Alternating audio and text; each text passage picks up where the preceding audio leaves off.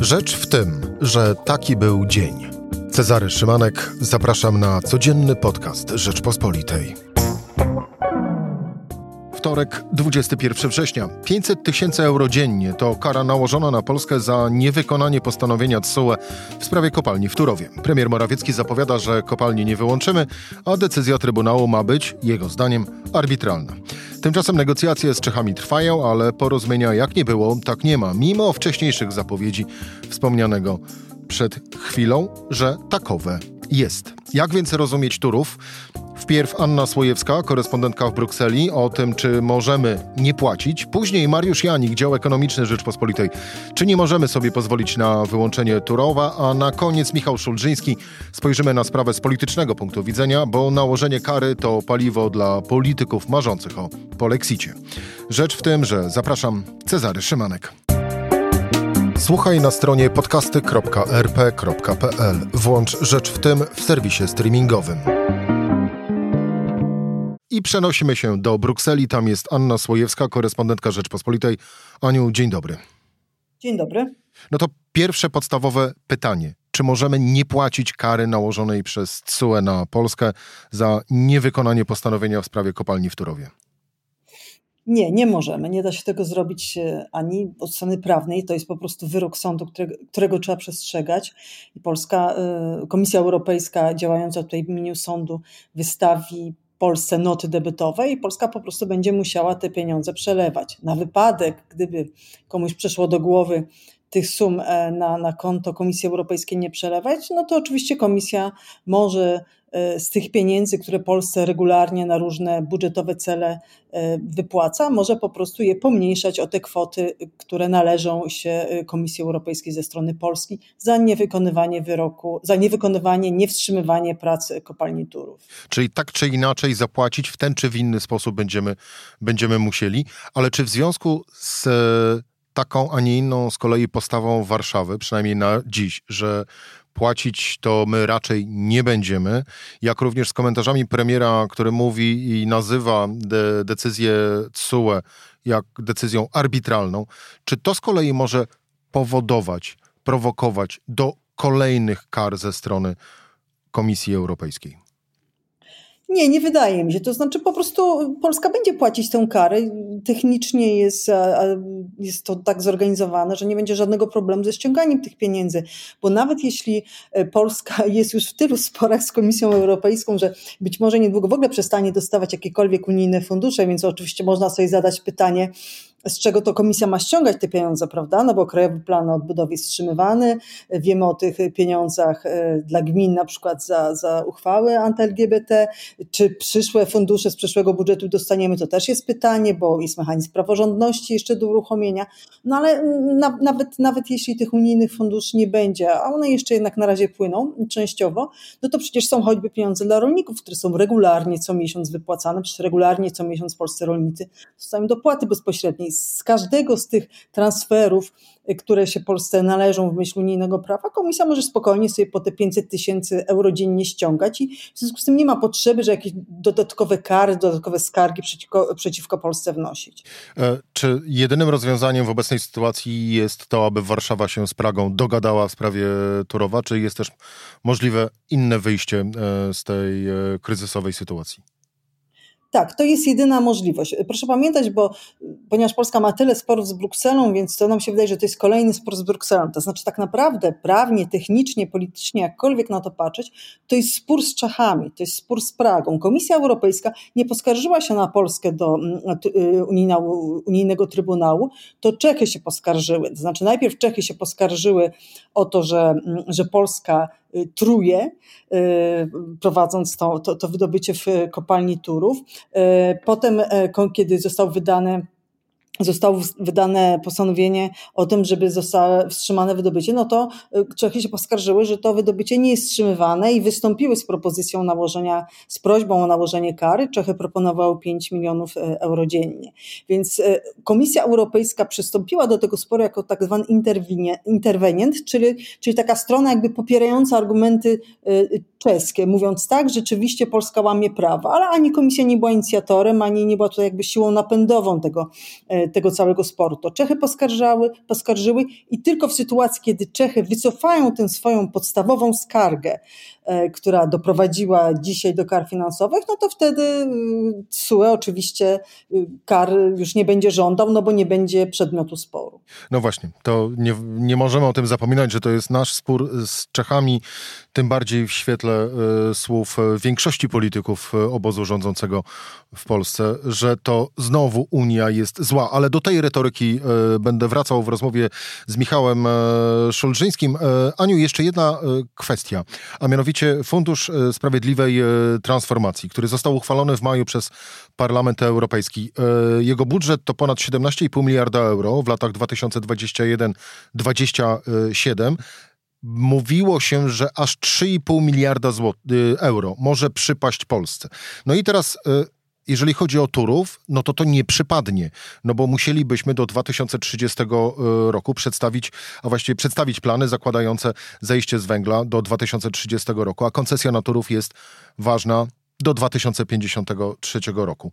E, jak rozumiem, nie ma innej możliwości niż zaakceptowanie polityki klimatycznej tego 2030 roku, aby te pieniądze na nowe miejsca pracy e, dla ludzi, którzy nie będą już na przykład pracowali w kopalni Turów, otrzymać. Te pieniądze, o których mówimy, one są przyznawane Polsce, nie regionom. To znaczy, one są koniec końców jakby przekazywane regionom na podstawie tego, jakie Polska regiony wyznaczy, jakie, Polska, jakie Komisja Europejska zaakceptuje. Ale jeśli na przykład mm, one nie należałyby się w regionie, gdzie, gdzie operuje kopalnia Turów, bo ona ciągle by wydobywała węgiel brunatny, to wtedy te pieniądze nie przepadną. One zostaną przeznaczone na inne regiony, gdzie faktycznie do transformacji dochodzi, gdzie faktycznie zaprzestaje się wydobycia tych paliw kopalnych trujących, gdzie faktycznie faktycznie, faktycznie są e, jakby no, racjonalnie będą wydawane pieniądze na transformację ekologiczną i społeczną. Natomiast oczywiście stracą te regiony, nie będą miały pieniędzy te regiony, które wydobycia nie zaprzestaną. Więc jeśli Turów wydobycia nie zaprzestanie, to nikt tam tych unijnych funduszy nie dostanie. Ale to nie są pieniądze, które Polska może stracić. One po prostu będą przesunięte na inne regiony. I na koniec, Aniu, jeszcze jedna kwestia, która również bardzo mocno pobrzmiewa w retoryce y, polityków Prawa i Sprawiedliwości, że oto kolejny mamy przykład na to, że Unia Europejska, Komisja Europejska uwzięła się na Polskę i będzie nas mm, okładać tym razem karami liczonymi e, w kwocie 500 tysięcy euro dziennie przy każdej możliwej okazji. No mi się tutaj przypominają jakieś takie dziecięce przepychanki, że oto ktoś się na mnie uwziął i ja mam najgorzej, bo, bo wszyscy się na mnie uwzięli. To znaczy to nie Komisja Europejska. Widzę, że teraz chyba polski rząd uważa, że wszyscy się na nich uwzięli, bo najpierw Komisja Europejska wstrzymując pieniądze na KPO, potem Unijny Sąd w Luksemburgu nakładając kary finansowe za niezaprzestanie wydobycia w kopalni Turów, a jeszcze przecież wcześniej Czesi skarżąc się do ich, do komisji, do TSUE, więc Trochę wydaje mi się za dużo jest tych miejsc, w których na Polskę się ktoś uwziął i to chyba raczej rząd się powinien zastanowić, gdzie popełnił błędy e, i te fundamentalne, e, podważając e, zasady praworządności, ale też takie czysto dyplomatyczne, polityczne, to znaczy po prostu nie porozumiewając się z Czechami w sprawie kontynuowania wydobycia w Turowie. No właśnie i o tych błędach będziemy rozmawiać już za chwilę. Anna Słojewska z Brukseli, korespondentka Rzeczpospolitej. Dziękuję Ci bardzo za rozmowę.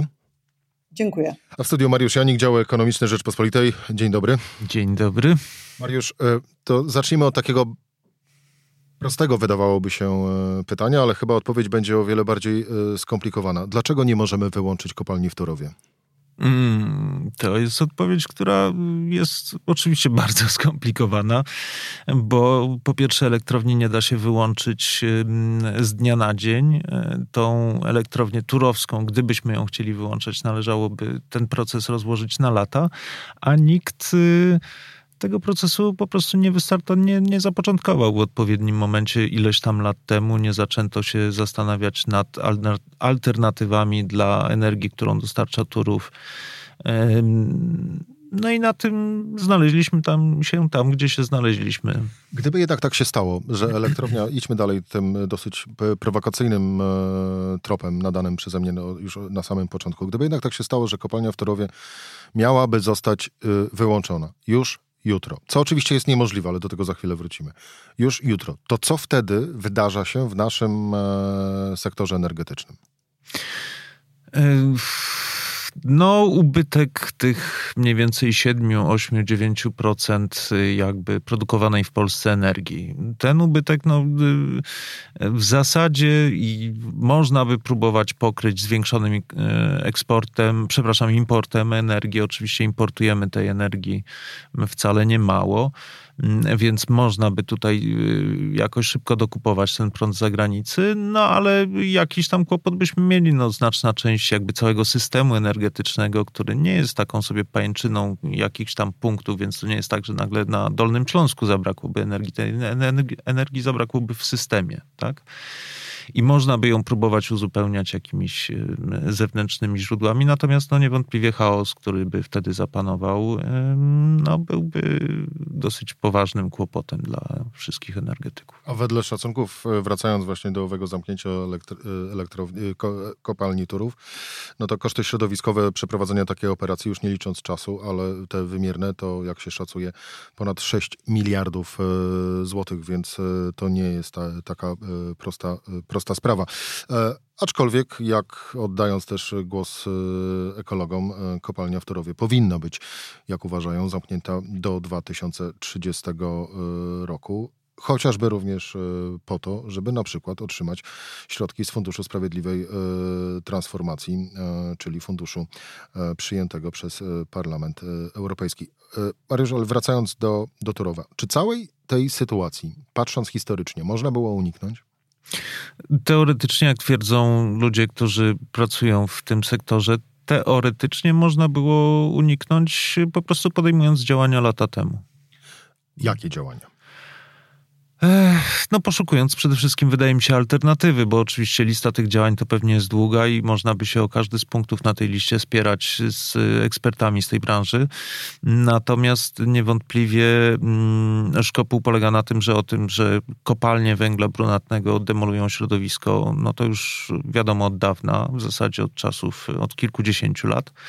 E, wiadomo, że y, ta odkrywka, że ta kopalnia w Turowie mm, to środowisko demolowała. Wiadomo było, że mniej więcej ten lej, w który ścieka ta woda z okolic, to jest mniej więcej jakieś 500 kilometrów, o ile dobrze pamiętam, kwadratowych. Mm, więc y, teoretycznie rzecz biorąc, należało się pewnie wcześniej zastanowić, jak ten ubytek y, potencjalny w systemie energetycznym uzupełnić jakimś innym źródłem, innym blokiem w innej elektrowni. No, nie wiem, tutaj oczywiście recept pewnie by się znalazła setka. To rozwiązania dotyczące y, szeroko rozumianej y, przeszłości, a właściwie liczonej y, w latach nastu, ale ta bliższa przeszłość, czyli początek roku 2020, gdy to Czesi występują ze skargą na Polskę do Trybunału Sprawiedliwości, no tutaj też chyba tego można było uniknąć. Albo przynajmniej spróbować zaradzić całemu kryzysowi już na samym początku. No ale pytanie, gdzie był ten początek, prawda? No bo y, teoretycznie moglibyśmy powiedzieć, że początek był w latach 90. Wtedy już było wiadomo, że będzie, mm, czy, czy w latach 2000 na początku. Już wtedy wydaje mi się, że w, jakby wszyscy mieli jasność, już wtedy pisało się o Turowie, że to jest kontrowersyjna kopalnia, że to jest kopalnia niszcząca środowisko i tak dalej.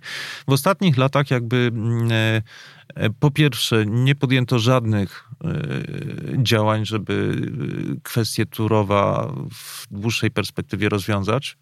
Żadnych. Po prostu elektrownia jest, kopalnia jest, kopalnia wydobywa, Mało elektrownia tego produkuje. Ma być, bo koncesja została przedłużona do 2053 roku. Tak i być może, być może, być może tą kalkulacją jakąś gdzieś tam z tyłu głowy, która decydentom jakby przyświecała, było to, że i tak i tak zgodnie z polityką ekologiczną, klimatyczną Unii Europejskiej przyjdzie kiedyś te kopalnie na węgiel powyłączać, no to, nie, to, to, to się jakoś doczłapiemy.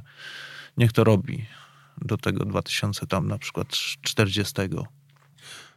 Pokusisz się o przewidywania? Dogadamy się z Czechami? No bo przecież to nie jest kwestia y, Komisji Europejskiej ani CUE, tylko między Warszawą a Pragą. Teoretycznie możemy się dogadać. To jest pytanie, jakiego rodzaju, jakie e, armaty możemy wytoczyć, czy finansowe, czy polityczne, wsparcie w rozmaitych jakby sporach, stanięcie po stronie Czech e, w rozmaitych sporach, które się toczą w Brukseli. To mogą być jakieś kwestie finansowe, mm, e, to mogą być też jakieś kwestie innej współpracy. Musimy jakby, wydaje mi się, tutaj wziąć pod uwagę, że nawet jeżeli dzisiaj nie jest to w Czechach jakiś tam talent numer jeden i elektrownia Turowie, w Turowie nie grzeje Czechów, Mówiąc to jednak mimo wszystko, to jednak mimo wszystko grzeją ich inne sprawy, między innymi to, że od y, ponad dekady Czechy pustoszy susza. Akurat ten rok, i to susza nie taka susza jak u nas, tylko susza o znacznie większym, że tak powiem, większej dotkliwości. Także problem jakby zasobów wodnych w tym kraju y, jest znacznie większy niż w Polsce w tej chwili. Tam nie ma żadnych dużych rzek przecież, jakichś takich poważnych. Mm, nie ma dużych zbiorników akwenów wodnych. Mm, to jest kraj, który jest spustoszony w pewnym sensie, jeżeli chodzi o zasoby leśne, które wiążą wodę. Mm, spustoszony gospodarką przemysłową nastawioną na wyrąb drzew liściastych i sadzenie iglaków, które które wody nie trzymają, że tak powiem. Także oni mają jakby swoi, są wyczuleni na punkcie wody i to jest jakaś psychologiczna bariera. Z drugiej strony może dlatego też w Czechach y, się nie dmucha tego, tej afery i tego konfliktu o Turów, y, żeby zostawić sobie jakby przestrzeń dla kompromisu, jakichś ustępstw. Bo jak mówi popularne e, powiedzenie, ci się jedziesz, dalsze budziesz. No właśnie. Mariusz Janik, dział ekonomiczny Rzeczpospolitej. Mariusz, dziękuję Ci bardzo za e, rozmowę. Dzięki, dziękuję. E, ale no właśnie, kopalnia w Turowie to tak naprawdę paliwo dla... Mm, eurosceptyków to chyba jest za mało powiedziane, ale dla y, niektórych, a może i większości polityków o rządzącej opcji, a na pewno y, dla telewizji y, państwowej pod przewodnictwem prezesa Kurskiego. O paliwie dla poleksitowców w rozmowie z Michałem Szulżyńskim, który już za chwilę będzie moim gościem.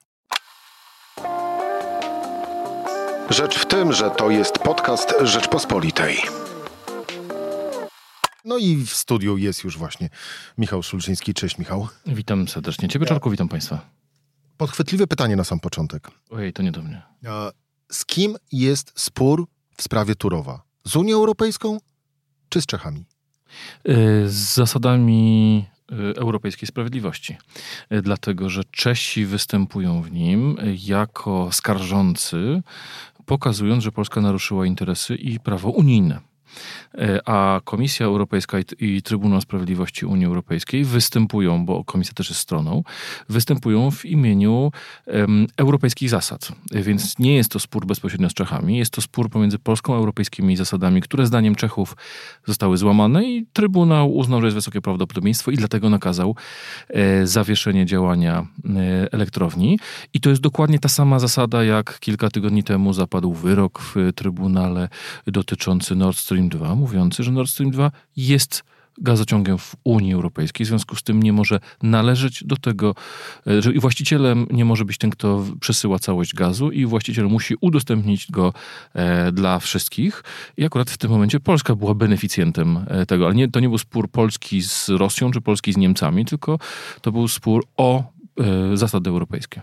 O zasady europejskie, aczkolwiek Anna Słojewska, która e, przed chwilą e, była gościem w programie, a właściwie jasno wskazywała, że de facto na koniec dnia to to jest spór z Czechami, który ma z kolei rozstrzygnąć Komisja Europejska, a właściwie Trybunał Sprawiedliwości Unii, Unii Europejskiej. Pytanie było o tyle podchwytliwe, że stało za nim takie moje przeświadczenie, patrząc również, a właściwie przede wszystkim na publiczne wypowiedzi od wczorajszego popołudnia, gdy e, dowiedzieliśmy się o karze nałożonej e, na Polskę w związku z niewykonaniem postanowienia w sprawie Turowa, e, że politycy rządzący znów po raz kolejny odżegnują od czci i wiary Unię Europejską i ta zła Komisja Europejska, to złe CUE znowu gnębi Polskę.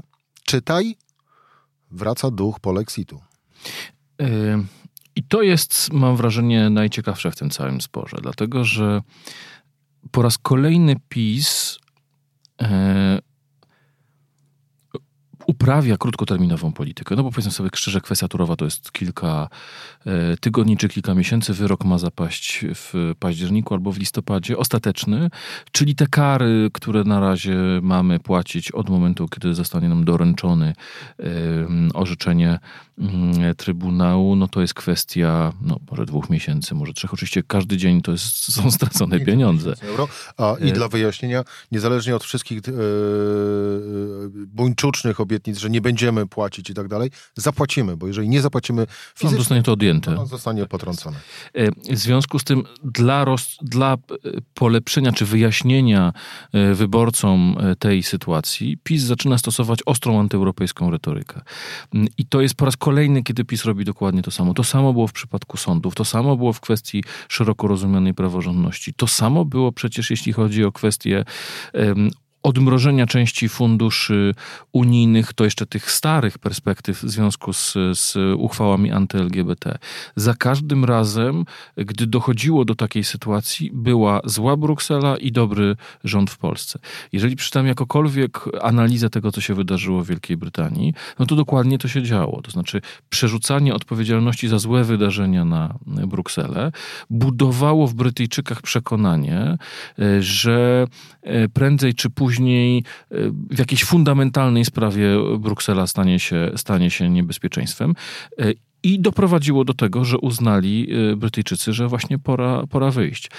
I możemy się pocieszać, że sytuacja w Polsce jest zupełnie inna. I możemy się pocieszać, że sam prezes Kaczyński powiedział w wywiadzie dla Polskiej Agencji Prasowej, że Brexit to jest bzdura. Polexit to jest bzdura. No, mało tego, została przyjęta uchwała. Specjalna deklaracja. Specjalna. Tak Tyle tylko, że jak sobie przypomnę, że jak została podjęta uchwała dotycząca nepotyzmu, no to nie chciałbym... E wierzyć z kolei aż tak mocno, a właściwie inaczej, nie mogę tak mocno wierzyć w uchwałę dotyczącą... To jest doskonały przykład, czy doskonałe porównanie. Dlaczego? Dlatego, że ustawa, y, uchwała PiSu, y, czy tam zjazdu partii y, dotycząca nepotyzmu została przyjęta dlaczego? Dlatego, że PiS uzmysłowił sobie, że skala nepotyzmu ujawniona przez media czy polityków opozycji stała się tak dużym problemem, że, że stała się problemem dla wyborców.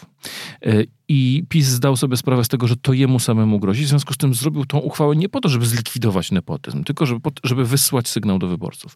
I mam wrażenie, że tutaj jest sytuacja bardzo podobna. To znaczy PiS, to zresztą było bardzo ciekawe, bo właśnie tego dnia, e, gdy PiS tą uchwałę, e, dzień później, jak PiS tą uchwałę podejmował, rozmawiałem z jednym z polityków, który mówił mi tak, wiele razy słyszałem na Nowogrodzkiej, że tego, czego się prezes Kaczyński boi bardzo, to jest Y, tego, że ludzie uwierzą, że PiS chce wyprowadzić y, Polskę z Unii Europejskiej, bo wie, że Polacy by tego PiSowi nie wybaczyli. W związku z tym musi zacząć robić wszystko, żeby ludzie uznali, że to jest niemożliwe. W związku z tym, bojąc się tego, że Polacy zobaczą, że część działań PiSu doprowadzi do polexitu, albo że retoryka PiSu jest antyeuropejska i może się tym zakończyć. Telewizja państwowa? No, no to, już, to już jest um, o tyle ciekawe, że telewizja państwowa dzisiaj od samego rana strzela w Unię z coraz grubszych armat, mimo że przecież jeszcze kilka dni temu PiS tą uchwałę przyjął, więc rozumiem, że e, tak naprawdę to jest działanie przeciwko partii rządzącej, no bo skoro jesteśmy w tej Unii, która jest, która jest taka zła, jeszcze PiS mówi, że nie chce z niej wychodzić, no to znaczy, że chce Polaków trzymać pod okupacją brukselską. To na koniec jeszcze w takim razie, Michał, e, pytanie, e, a właściwie ja postawię taką tezę, że e, te najbliższe niezależnie od tego, kiedy one będą, wybory parlamentarne, to de facto będzie drugie referendum dotyczące członkostwa w Unii Europejskiej. PiS zdiagnozował problem kilka lat temu, gdy premierem była Beata Szydło. Że antyeuropejska polityka Beaty Szydło doprowadziła do tego, że jego właśnie wyborcy zaczęli bać się polexitu. I wówczas y, powstała koncepcja tego, żeby Mateusz Morawiecki przyszedł i te y, obawy rozwiał. Y, udało się na chwilę, bo rzeczywiście na chwilę problem, problem zniknął. Y, ale sam Mateusz Morawiecki teraz wysłał wniosek do, Trybunału Konstytucyjnego o uznanie wyższości polskiej konstytucji nad prawem unijnym. A tak naprawdę w tym wniosku chodzi o coś innego. Już nie chodzi o żadną wyższość. Chodzi tylko o to, żeby Trybunał dał y, rządowi e, podkładkę pod to, żeby nie realizować wyroków Trybunału Sprawiedliwości Unii Europejskiej. I w tym sensie Unia nie chce odebrać nam naszej suwerenności, tylko nie chce, żeby polski rząd dostał od naszej pani Julii, Chyba twojej. No naszej, no bo tak w mailach było, nie? A, tak. Nasza pani Julia. Prez, nasza prezes. Prezes Julia, prawda? E, że, więc chyba też, no Bruksela sobie doskonale zdaje sprawę, o co tutaj chodzi. E, żeby po prostu e, Trybunał dał rządowi carte blanche na to, żeby po prostu ignorować decyzję Trybunału Sprawiedliwości Unii Europejskiej. Bo jeżeli rząd będzie ignorować je całkowicie, to wówczas Unia Europejska nie ma sensu. No bo jaki ma, ma sens Trybunał, od którego, którego nikt nie szanuje? No to, to jest podstawa, podstawowa zasada. I to już nie chodzi o pieniądze. E, to nie chodzi o mm, e, zyski czy straty. To chodzi po prostu o taką kwestię fundamentalną, jak wzajemne zaufanie i wartości.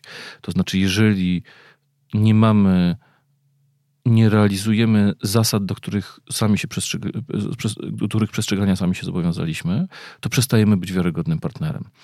E, I i będzie postępowało zjawisko takie, że mm, to może uchylę rąbka tajemnicy, piszę taki komentarz, y, czy napisałem taki komentarz, który Państwo już wkrótce będą mogli przeczytać, że tak naprawdę to wszystko wynika z fatalnej sytuacji, w, jakiej, w jaką się PiS wprowadził. Bo tak naprawdę wszystkie rzeczy, którymi żyjemy od kilku dni, wynikają z konfliktu PiSu z Unii Europejskiej. Uchwały anty-LGBT, turów, ceny energii, spór o, z, z Komisją Europejską o wyrok Trybunału Sprawiedliwości w sprawie Izby Dyscyplinarnej.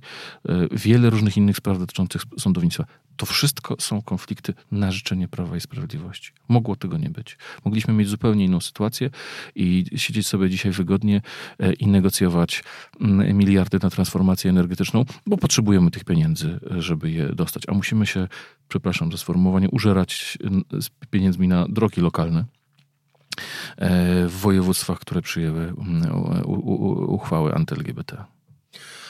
Niewesoło e, się e, dalej zapowiada. Michał Szulżyński, dziękuję Ci bardzo za rozmowę. Dziękuję bardzo. Ale właśnie, nie odpowiedziałeś tak konkretnie. To będzie te wybory najbliższe, to będzie kolejne referendum za, przeciw Unii Europejskiej?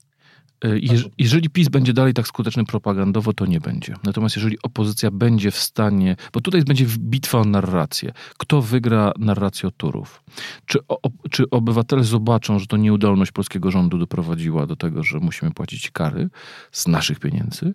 E, czy też e, opozycja przekona obywateli według swojej narracji? Czy, czy, czy też PiS przekona obywateli, to, to była narracja opozycji, czy też wygra narracja obozu rządzącego i telewizji publicznej, że ta zła Unia po raz kolejny zasadziła się na Polskę i najpierw chciała nam deprawować dzieci, potem rozbijać rodziny, potem rozwalać nasze sądownictwo, a na koniec dorżnąć Polskę i polską energetykę. Michał Szulczyński. E, to była rzecz w tym e, we wtorek. Cezary Szymanek. E, do usłyszenia jutro o tej samej porze.